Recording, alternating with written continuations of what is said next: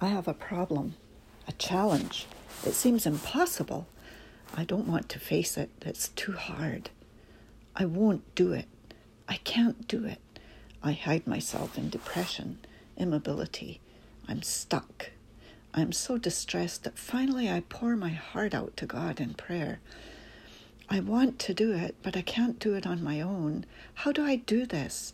I need you, God. His voice whispers, I'm here.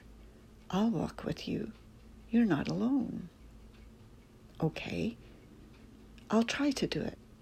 I step out in faith. I remember that with God, all things are possible. Nothing is impossible with God. I start remembering I can do all things through Christ who strengthens me. I can do it. I will do it. And finally, yay, I did it. All I had to do was ask. He is faithful and will do it. In Him I am complete. Thank you, Lord.